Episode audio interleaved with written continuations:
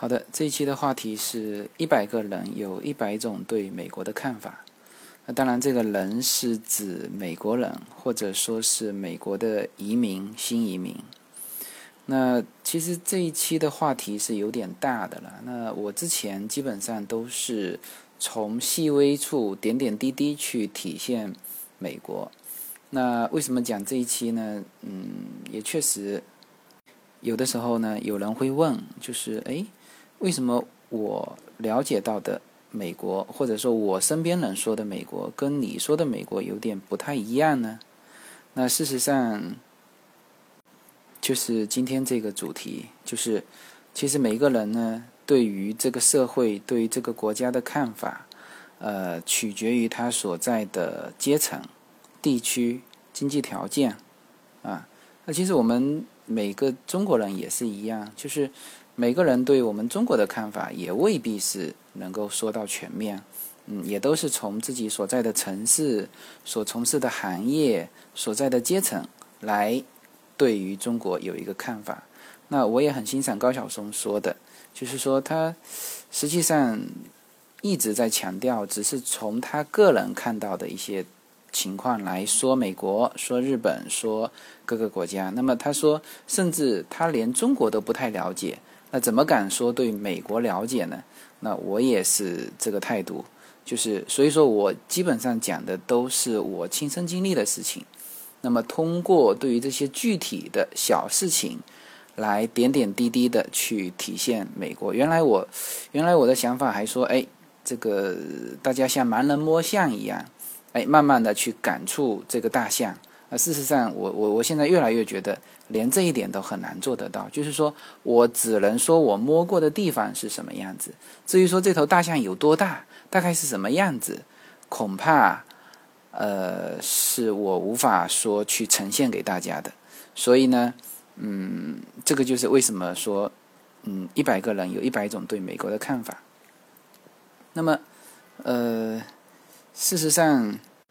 我也了解，就是也了解到一些从美国回来的人的，呃，就是各个时期，呃，出去的回来的，事实上也是有很大的变化的。那我也就试着去摸一摸这里面的规律，呃，谈一些我的看法，呃，呃，我们讲主要是讲中国大陆了，就是我们大陆这边，呃，对于大陆这边出去的人。呃，回来说了说的这个对美国的看法，那事实上呢，它其实时间也很短。嗯，如果说抛开这个解放前就出去的，就是说，其实呃，从清朝末期就有呃，美国就是华工嘛，就是往美国，那些都是老侨了。那那些人以及什么香港过去的、台湾过去的这些华人啊，这个呢，呃，不在我说的范围。那我只说中国大陆出去的，那事实上其实也很简单，就分几个时期，从八十年代开始，八十年代、九十年代，这是这算一批，然后呢，零零年开始，零零年到一零年算一批，然后呢，一零年之后算一批，啊，因为出去的方式是不一样的，呃，这个以及在那边的一直到现在的生存条件。所在的阶层也是不一样的，所以说才会有这种不同的看法。那我这个试着讲一讲哈，也未必准确。呃，从八十年代开始，八十年代、九十年代初期，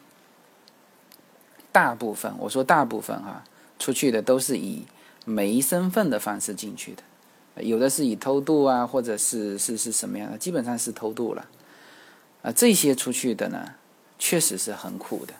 为什么？第一，没身份，没身份，你要知道，没身份在美国虽然说不会被抓，但是呢，你有很多东西你自己就，呃，就就就一些福利呀，啊，一些你没身份，你你如果始终没身份的话，你没法做各种福利，驾照不行，就是说你直直接就圈在那个阶层去了，就没法发展。他们不仅是。没身份，而且呢是负债出去的，啊，大部分那时候高晓松说的嘛，翘头两万五美金，啊，就是飞机一翘头，这边舌头就收两万五美金，然后落地之后能不能进去他不管，啊，所以说那那八十年代两万五美金也是算相当的一笔债务，所以说他们这些人到了美国之后呢，要就是直接要投入战斗，洗盘子，一个月一千多美金，洗到现在还是一千多美金，啊，然后呢这个。这个钱赚了，省吃俭用，首先还债，然后才能够说其他的。再加上他们语言也不行，因为那一批出去的，说句实话，就是真正有有有点学历的、有点素质的，也不会以这种，也不会去去偷渡美国。那当时都是在沿海一带，呃，这个福清啊、长乐啊，就福州这一带比较多了。呃，这些出去的，这些出去的本身素质也不高，语言呢也不行，再加上负债，再加上没身份，所以说有的混到今天啊，都还在这个唐人街，还在那边呃，就各种打工，呃，刷盘子啊什么，那些工资是很低的，再加上没身份啊，再加上如果一旦遇到医疗的问题，那几乎是。打了很久的工，呃，就是很久的钱攒下来的钱，也就很快，因为他没没法，嗯，没有享受一些穷人福利嘛。OK，这个是第一批的，所以说这一代人是很苦的。然后这一代人呢，如果说现在回到国内，那那那更是反差很大啊。所以说这一代人肯定会觉得，他当时如果说留在国内。那是非常好的，呃，就是然后会会会会，因为他们始终是在那个阶层，就在唐人街里面，根本就走不出来，呃，这是一代人了。第二代呢，就是零零年到一零年这一代，就是二零零零年到二零一零年，那这一些基本上是什么呢？是以呃技术移民的方式，或者是假结婚的方式出去的，那么。这一代人有什么特点呢？第一，一出去就有身份，就不管是设计好的还是什么，反正一出去就有身份，这一点就很好了。第二，基本上不负债，这一帮人都是在国内积累了几十万的钱，然后呢，就用这个钱去买这个身份，呃，以这个技术移民啊或者假结婚啊这样子，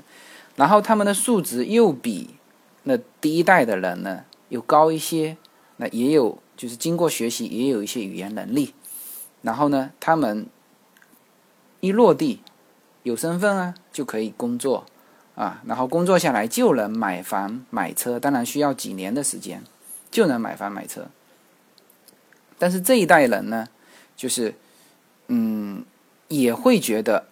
生不逢时，为什么呢？因为他们出去的时候好不容易积累了几十万钱。啊，这个这个办了这个身份，然后又开始在美国打拼完，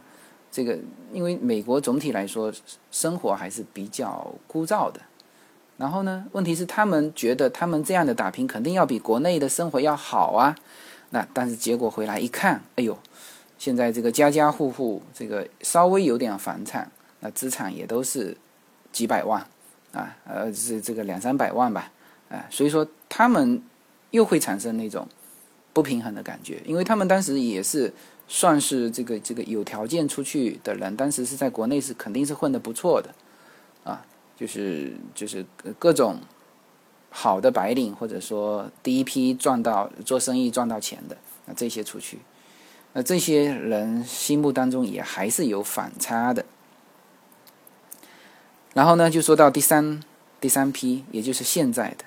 现在就是。一零年之后的基本上是以什么身份出去的呢？投资移民，叫 EB 杠五。呃，EB 杠五实际上是一九九一年就有这个签证了，但是呢，嗯，始终放的名额非常非常少。我查过资料，就是二零一一年的时候，全中国只有九百三十四人获得了 EB 杠五这个签证，就投资移民。然后呢？居然还占到什么？居到占到当年 EB 杠五的百分之七十五，